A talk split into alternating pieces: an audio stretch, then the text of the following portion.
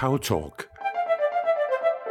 En samtale-podcast fra POV International i denne udsendelse med Jesper Grundvald. Velkommen til Power Talk, øh, vores nye radioformat her fra POV International. Og i dag har jeg faktisk øh, besøg af en vi er kolleger, øh, Bjarke Larsen. Øh, vi er det i fag, journalister begge to. Du er også forelægger og rigtig mange andre ting, men det er simpelthen en ganske særlig rejse, du lige har været på. Øh, fortæl ganske kort om den. Ja, jeg har øh, købt en, øh, kørt en øh, gammel, godt brugt øh, firehjulstrækker, en Suzuki Grand Vitara, øh, fra øh, Aarhus og til Kiev i Ukraine, sådan omkring 2500 kilometer lasset med nødhjælp, med brugte generatorer, nødhjælpsgeneratorer og hospitalsudstyr og sådan noget. Og der afleverede vi den så til... Øh, Hvem er vi? Vi, det er øh, en lille NGO, som hedder Biler til Ukraine, som indsamler penge, som folk donerer, og så køber de de der brugte biler for en 10-15.000 kroner og kører dem. Så er vi nogle stykker, som så frivilligt kører dem til Ukraine øh, og på den måde yder et lille bidrag til at, at hjælpe ukrainerne i kampen mod Rusland. Ikke? Så bliver bilerne afleveret til øh, militæret, som, som bruger dem ude ved fronten, hvor de kører øh, sårede soldater og civile væk fra fronten til, i sikkerhed og til behandling. Øhm, og det er jo sådan nogle, øh, det er et enormt hårdt derude, øh, også for biler, øh, så de holder ikke mere end nogle ganske få måneder, så de kører de smadrer eller skudt de smadrer. Øh, så der er hele tiden brug for nye brugte biler derude, ikke? Øh, og der er så blevet leveret en 115 stykker af den slags efterhånden, og nu er man så i gang med at samle ind til, til en ny 8-10 stykker, som man så kører afsted. Men øh, anledningen til, at du og jeg skulle snakke sammen i dag, var jo øh, ikke, for, ikke den her gang for at tale så meget om konflikten og vores øh, øh, holdninger til den, at tale noget mere om, hvad det er, det sætter gang i i mennesker. Øh, der er nogle helt specielle billeder over den her krig. Jeg er vist lidt ældre end dig, men jeg er jo meget rundet af Vietnamkrigen oprindeligt i sin tid, og min far var ovenkøbet officer, så der var god anledning til at diskutere forskellige ting der, ikke? Mm. Øh, men det var jo meget på afstand. Men, men i den her krig, jeg havde et interview med Anne Gårdslev øh, fra DR, altså man bor godt på Østerbro, sætter sig ud i en taxa og kører ned til lufthavnen, og tre timer efter, så står man ved fronten, om jeg så må sige. Mm, ikke? Ja, ja. Øh, og du i dyb, dyb respekt for det, du og I gør, direkte krigsstøtte, altså noget ja, decideret det, krigsstøtte. Det er det jo, altså øh, på den måde, for altså, det er jo så humanitært, kan du sige, med de, de fragter, fragter sårede mennesker og, og civile væk, men jeg ville da blive meget forbløffet, hvis de ikke også brugte dem til at køre ammunition i en gang imellem øh, i en snæver vending. Ikke? Det kan du godt leve med. Og det kan jeg i den grad godt ja. leve med.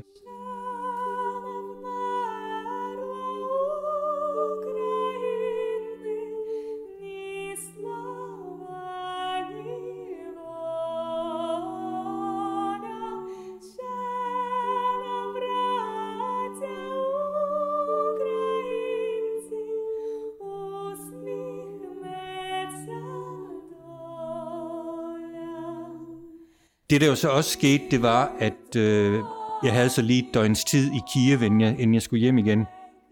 Og der fik jeg mulighed for at komme ud til øh, den forstad, som hedder Butja, som ligger sådan en 30 km fra Kiev centrum.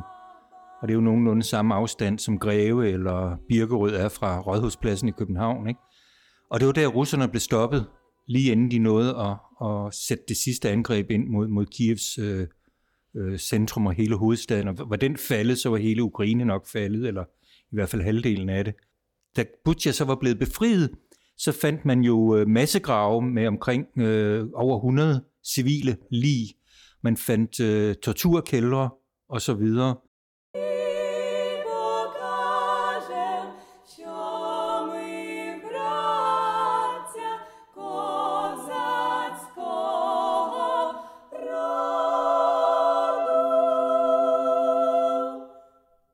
Og og jeg har jo været udenrigsjournalist øh, og rejst meget i Afrika i 80'erne og kampen mod apartheid og hele de sidste befrielseskrige mod kolonialisme. Ikke?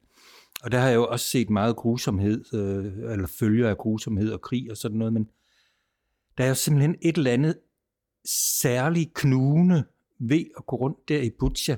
Nu er det selvfølgelig også sådan en grå vinterdag, ikke?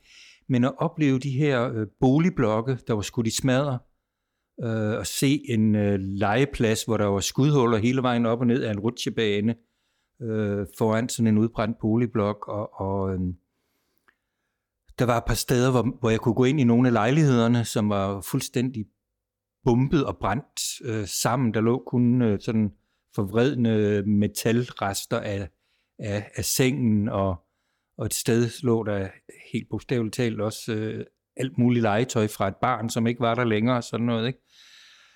Og så bliver det jo meget konkret. Altså også når man læser alle de beretninger, der er kommet om, om, om øh, folkedrab og tortur og alt det, øh, russerne gør øh, mod civilbefolkningen. Og så kan man ikke lade være med at tænke på, hvor fanden kommer alt den ondskab fra? Ikke? Altså, hvad er det, der gør, at nogle folk og nogle mennesker, som har levet side om side øh, og været i Sovjetunionen sammen i, i 70 år og hyldet hinanden som broderfolk og alt muligt, at, at lige pludselig så ser man hinanden, eller i russerne ser i hvert fald ukrainerne som, som umennesker. De bliver dehumaniseret, de bliver gjort til nazister og narkomaner, og man siger, at der er sgu ikke nogen øh, rigtig ukrainsk øh, identitet, identitet Nej, eller kultur. Det er bare ja, sådan en, ja. en bunderøvsvariant ja. af, af russisk. Ikke? Mm. Men det er... Øh, nu har du jo diskuteret øh, livsforhold og livet før, og hvis jeg ikke husker meget rigtigt, så er du erklæret artist. Du kan ligesom ikke læne dig op, når du stiller det der retoriske spørg- spørgsmål. Øh, og jeg har aldrig været i en krigszone, så jeg bruger dine billeder til at forestille mig det. Hvad fanden er der, der foregår ind i det der menneske? Du kan ikke læne dig op af den der kristne protestantiske med, at mennesket er en sønder, og hvis ikke vi er under kontrol, så... Det kan man jo sige, det er jo også netop hos nogle ateister har det jo været det, der har gjort dem til ateister. Øh, det der øh, øh, paradoks, hvor man siger, jamen hvis Gud findes og er så almægtig, hvorfor stopper han så ikke alt, eller hun, alt det her, ikke?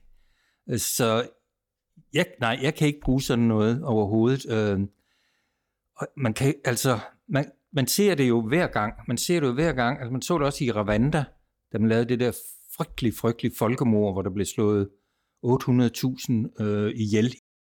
Og der kørte der jo en massiv propaganda i radioen, som var det massemedie, man brugte i, i Rwanda, fordi folk er fattige, og mange kan ikke læse osv., ikke? men de, de hører alle sammen radio. Og det var der, man så oppiskede den her stemning, hele tiden piske, piske, piske, piske, øh, og fortælle de frygteligste historier, hvor det meste var løgn om, hvordan de andre var, og sådan noget. Ikke? Og man så det samme i, i, i øh, eks-Jugoslavien, da kroater og serber og kosovo-albaner begyndte at slåsse. Altså hvordan øh, højt estimerede forfattere og journalister og sådan noget begyndte på samme måde, som vi kan se i russisk fjernsyn, at demonisere modparten og fortælle alle mulige frygtelige historier om dem, ikke? Er du nødt til ligesom at sige, det er dem, jeg holder med? Fordi ved du, hvad de laver den anden vej? Nej, det gør jeg jo ikke, fordi øh, de holder jo også øh, journalister væk fra fronten, øh, bortset fra meget særlige øh, folk, der får lov til at komme ud på guidede ture og sådan noget. Ikke? Men, men hvad der foregår øh, der, det, det ved vi jo ikke, og vi, det eneste vi ved, det er, at, at i krig begår begge parter overgreb og, og ting, som er forfærdelige. Men jeg mener, i det her tilfælde mener jeg ikke, at ukrainerne på samme måde har demoniseret russerne. De har hele tiden bare sagt, at vi vil have lov til at være i fred. Det oplever du heller ikke, når du er dernede? Ja, jeg, overlever, jeg oplever det, øh, som jeg har fået at vide, at, at øh, mange, de er jo tosprogede, og, og russisk har jo faktisk været talt af rigtig mange, som føler sig som ukrainere, at de vil ikke snakke russisk længere, nu vil de snakke ukrainsk, og du skal helst ikke snakke russisk på gaden og sådan noget. Øh, og når du har boet i sådan nogle blandede boligblokke eller boligkvarterer, hvor der både er, er russisk sindet og, og ukrainsk sindet, så kan det jo ikke undgå at skabe mistænksomhed, og, og den der nabo, som du ved øh, er russer, øh, kan man nu stole på ham eller hende, eller ringer de til nogen i Rusland og fortæller, hvor de skal bombe og sådan noget. Øh, jeg har ikke oplevet det personligt, men min familie har i den grad gjort det, fordi min farfar var tysk, mm. østpreussisk baggrund, Ja, og det ja. var ikke nemt under 2. verdenskrig, og slet ikke øh, bagefter. Og slet ikke bagefter, nej. Øh, fordi det nej. var tyskeren. Men der er vi jo så vant til at kaste vores mere blide måder at gøre det på i det her land. Det, øh, du, øh, og det, de oplever mellem i Ukraine og Rusland. Det er jo ligesom om alligevel, at demonisering er en del af vores natur. Altså det, det ligger også lidt i det, vi taler om. Det, det, det, det er nemt at sige, nej, det må man jo ikke. Det er ikke nyt noget, man siger, fordi du er tysker, så er du sikkert også nazist. Mm. Eller fordi du er ukrainer, så er du sikkert også en af dem, der holdt med Hitler under 2. verdenskrig. Ja, Ja, eller ja, fordi du er ja. russer, så er du sikkert en gammel kommunist. Ja, Ja, og meget af det kan være rigtigt. Et stykke af mig, og så videre. Ikke? Jo, jo. Der ligger en eller anden mærkelig tendens, som jeg tror, vi alle sammen har, også på et, et hverdagsplan, at vi på en eller anden mærkelig måde brug for at identificere os i forhold til nogle andre, afgrænse os, øh, føle os lidt bedre, lidt anderledes, ikke? sige, vi er i hvert fald ikke som dem. Øh, altså, det er jo, der er jo alle de der historier, man kan grine af med øh, øh, Nordby og Sønderho på, på Fanø, den der lille bitte ø, hvor der er to byer, som har ligget og slåsset lige så længe man kan huske, og, og du kommer fra Bornholm, ja, du har og sikkert Rønne, også nogen. Rønne og resten af øen, ikke? Ja, Rønne fint og Bornholmsk sprog, Ja. altså på sprogstrid på den Ja, lige præcis, ikke? måde, mestendels. Jo, jo, men, men, men, men Altså, jeg var som barn altid identificeret med at tale tyndt, som det hedder. Nå, Øh, okay, Fordi jeg ja. ikke taler det bornholmske sprog rigtigt. Det var noget mere gemytligt, øh, så jeg klarer den. Men, men, men det er da rigtigt. Det ligger som en natur. Problemet er, når det bliver kørt langt ud. Ikke? Ja, altså, når det bliver præcis. kørt ud i, og, og demonisering virker. Ja, det, det, ja. det virker jo, fordi du skal jo have, øh, øh, du skal jo have en soldat, en mm. fysisk soldat, helt konkret et menneske, mm.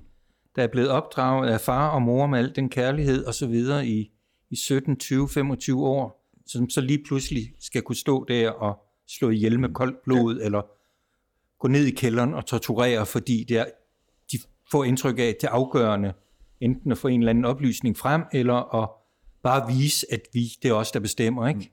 Og så måske slippe dem ud bagefter til skræk og advarsel. Men det, det er igen eksempler på, når tingene er helt tæt på. Øh, Jeg har oplevet det i taxaen. Jeg kører jo som taxachauffør mm. øh, jævnligt i København. Og jeg kan næsten med sikkerhed sige, at hvis der er sådan en halv sekunds pause, når jeg stiller det indlysende spørgsmål, og hvor kommer I så fra? Når der er en lille pause i det, så er de oftest fra Rusland. Okay. Ja. Øh, og, det, er- og jeg, forleden dag oplevede jeg det øh, på, på noget, som nærmest lyder som, lyder som en iscenesættelse, når jeg fortæller det, men det var to unge øh, kvinder, som arbejdede som stewards, eller hvad man nu kalder det, kahytjomfruer, sagde man i gamle dage. Det tror jeg ikke, man gør mere. Øh, på et af de store, helt store, der rejser i den botniske bugt, og de, det er jo helt op til St. Petersburg, Helsinki og, og hele Baltikum-området, når man ellers havde kontakt osv. Øh, og der stillede jeg spørgsmålet, hvor de kom fra, og så blev der en meget, meget lang pause. Hmm. Fordi den ene kom fra Ukraine, og den anden kom fra Rusland. Og da de fortalte det bagefter, så tænkte jeg på, hvis jeg havde taget det på bånd og sendt det i tv, så virker det som en af den slags journalistbestillingshistorier om, der dokumenterer det, man synes på forhånd. Ja, ja. Men, men de kunne simpelthen ikke fortælle deres forældre derhjemme, at de var veninder. Okay. Øh, fordi de tilhørte hver sin Ja. geografisk, etniske, øh, øh, hvad man nu vil kalde det, Ja, gruppe. ja, ja. Men, så kan man sige, at moderne våben gør måske også, at man ikke står helt tæt på, når nogen får en kugle for panden. Undskyld min ulækre måde at sige det på. Man trykker på en droneknap, og så I, skyder i, I mange tilfælde, men du, du skyder, og du skyder med artilleri og, og alt muligt andet, men du skyder jo også med maskingevær, og, og, og, og hvis din side går frem i krigen, jamen, så kommer du forbi alle ligene og, og de sårede soldater og sådan noget, ikke? Øh, øh, og der skal jo altså nogen til at, at torturere og afhøre brutalt rundt omkring, ikke? Øh, og, og, og jeg er så gammel, jeg kan huske, der blev lavet en, en tv-dokumentar, som hed Din nabos søn, som handlede om dengang øh, militæret tog magten i Grækenland. Øh, og der var det jo det samme. Der var det din nabos søn, som lige pludselig øh, blev din fjende og, og, øh, og, og, og skød dig, eller slog dig, eller arresterede dig osv., ikke? Og man ser det jo også, altså man så jo, der er også lavet noget omkring, øh, hvordan nordmændene øh, behandlede øh, de mennesker, der var i koncentrationslejre i Norge, I Norge havde man koncentrationslejre, eller koncentrationslejre lignende fængsler, øh, og, og der var de norske øh, de værste, øh, sagde man, ikke? Og, og jeg, altså, jeg synes jo, det, det, det jeg spekulerer på, også der jeg gik rundt der i Butcher og sådan noget, og som jeg ikke synes, jeg har fået en forklaring på nogensinde, det er, hvad fanden er det, der sker op i vores hjerne, op i vores psyke, når vi kan gå fra at være helt almindelige med, med lidt, hvad kan vi kalde det, hyggeafgrænsning i forhold til andre, og så til den der totale demonisering på, på nogle få måneder. Power Talk. En samtale-podcast fra POV International. I dag med Jesper Grundvald.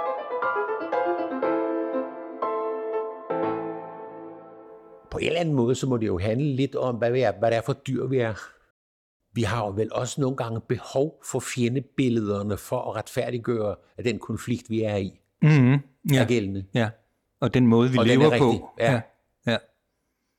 Det er klart, fordi hvis du ikke kan retfærdiggøre, at her ligger grænsen, eller jeg har ret til det der land, fordi sådan har det været historisk, eller et eller andet andet, øh, og, og, ikke, og også retfærdiggøre, at vores måde at leve på er bedre. Øh,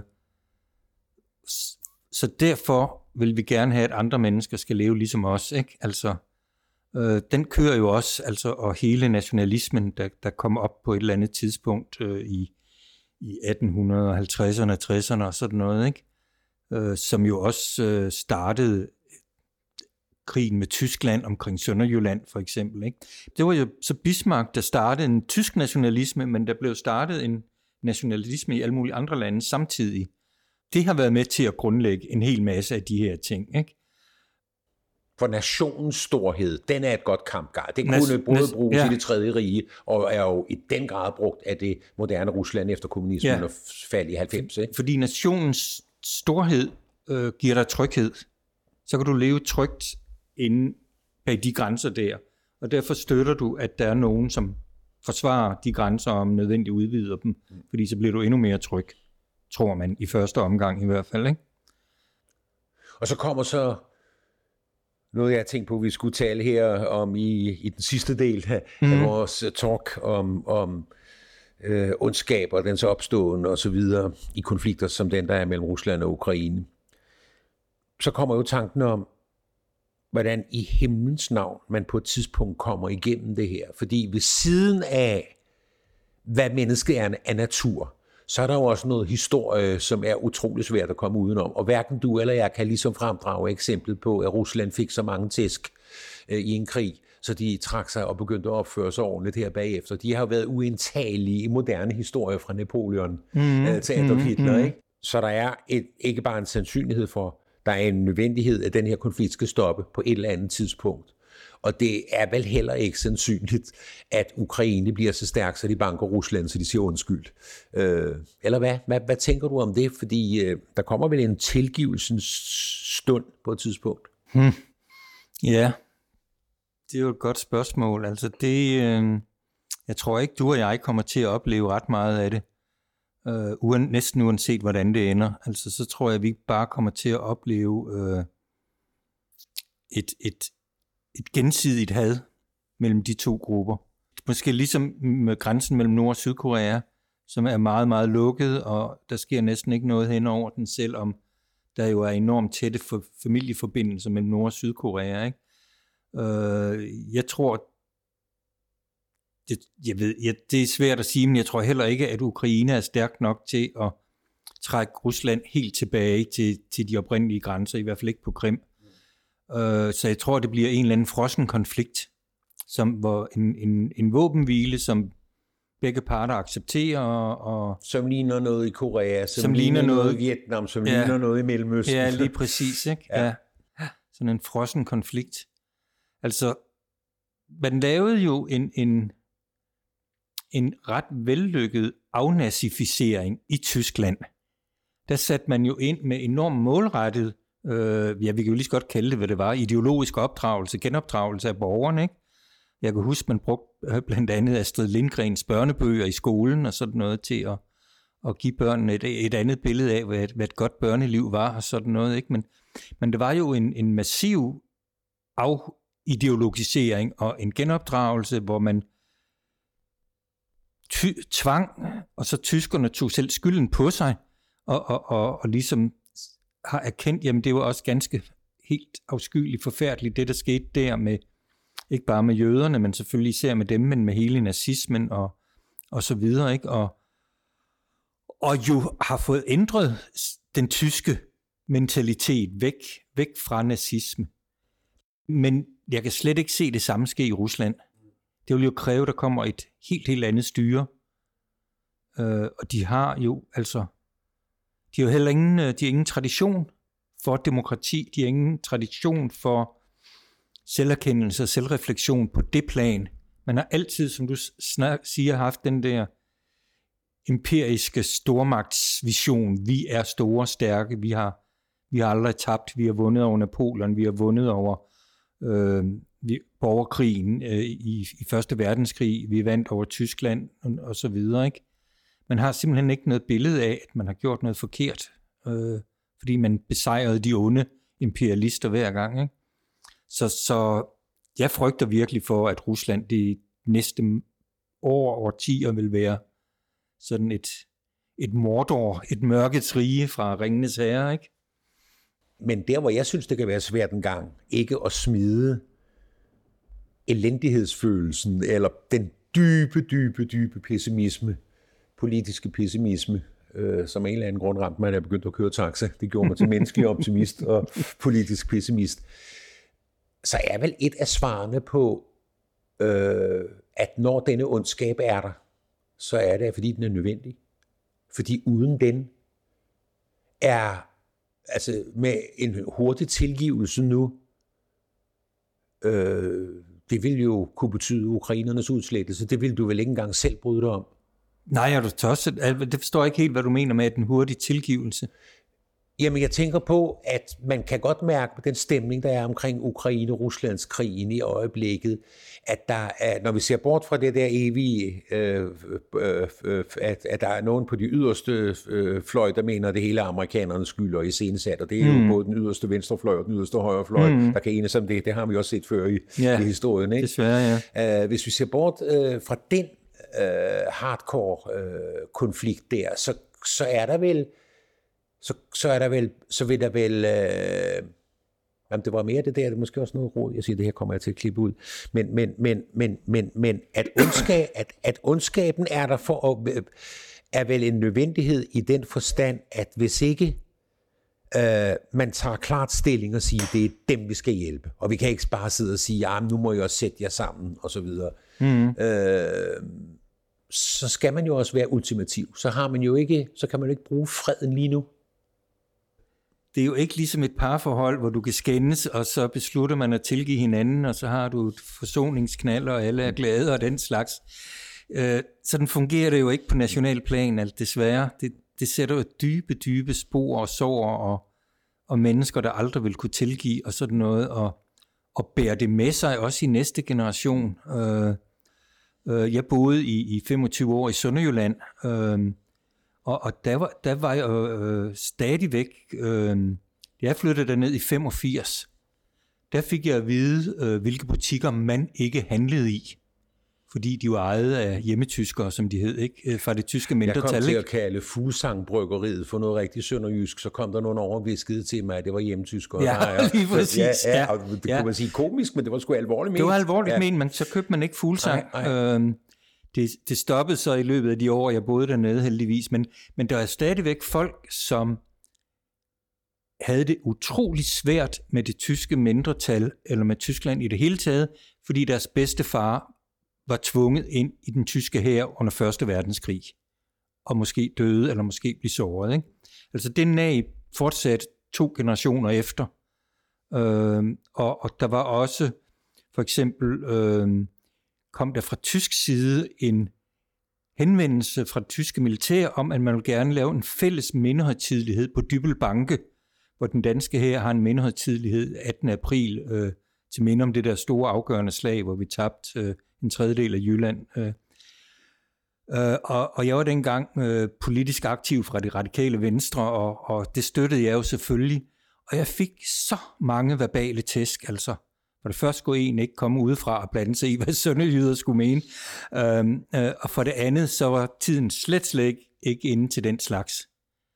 Og den debat kørte hvert år i, jeg tror, 10-15 år. Så kom der en ny kommandant ned på sergeantskolen, som sagde, nu må det her pjat stoppe. Og så arrangerede, så arrangerede han, tog initiativ til at arrangere en, en virkelig øh, flot og, og rørende fælles mindehøjtidlighed. Og så døde det ud.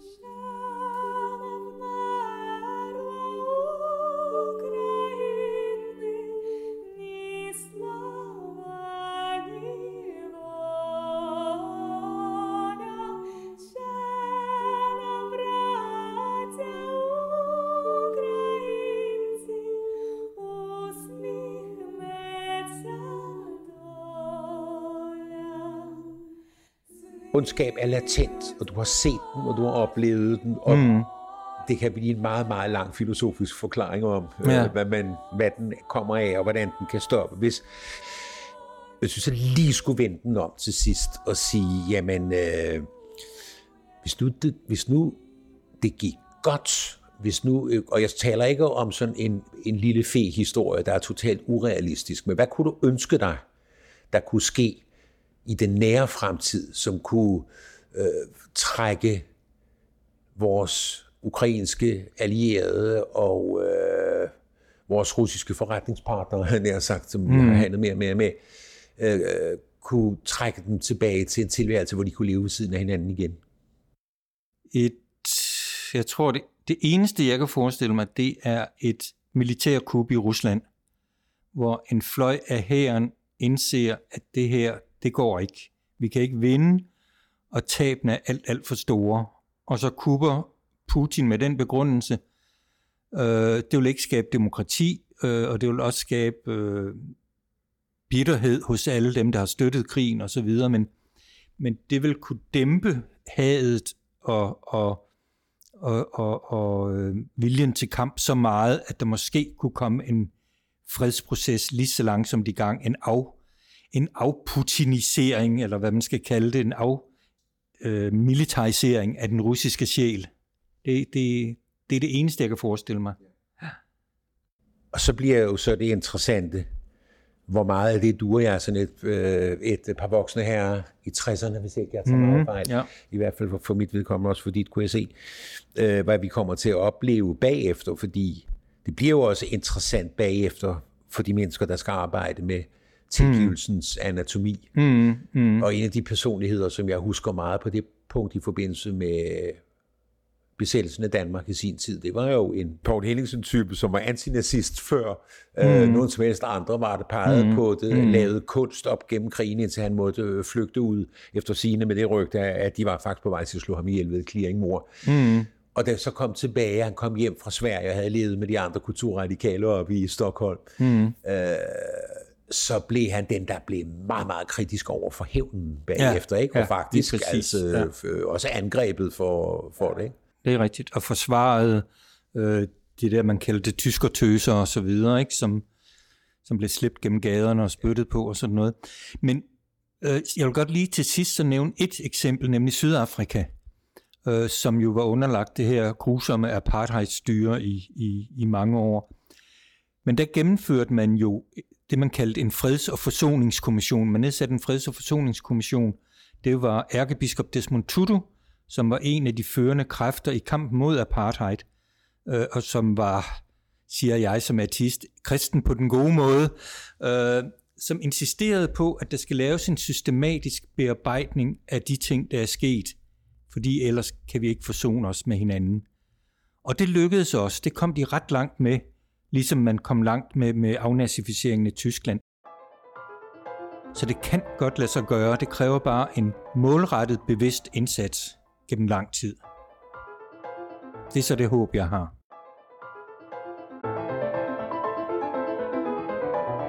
Pau Talk, en podcast fra POV International.